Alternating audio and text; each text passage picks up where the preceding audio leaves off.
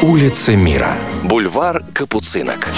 Расположенный во втором округе Парижа бульвар Капуцинок в России часто ошибочно именуют бульваром капуцинов из-за ассоциации с известным фильмом «Человек с бульвара капуцинов».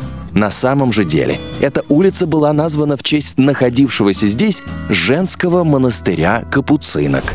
Бульвар Капуцинок является частью знаменитой цепи, названной «Большими бульварами Парижа», Создана она была в XIX веке на месте оборонительного пояса и постепенно превратилась в излюбленный променад парижан. Тянутся большие бульвары от площади Бастилии и заканчиваются площадью Мадлен. В XIX веке они превратились в городской символ роскоши. Именно здесь открывались самые дорогие магазины и шикарные рестораны, посетить которые могли далеко не все жители французской столицы.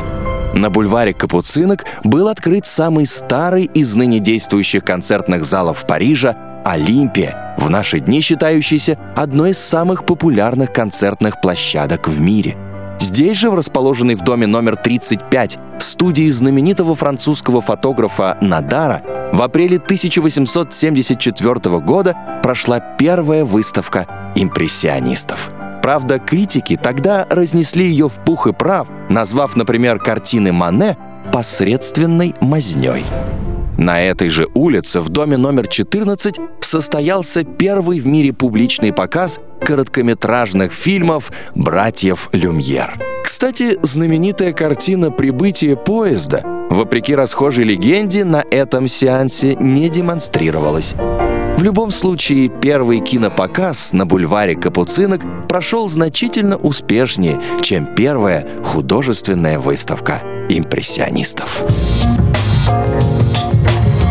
Улица мира на радио Монте-Карло.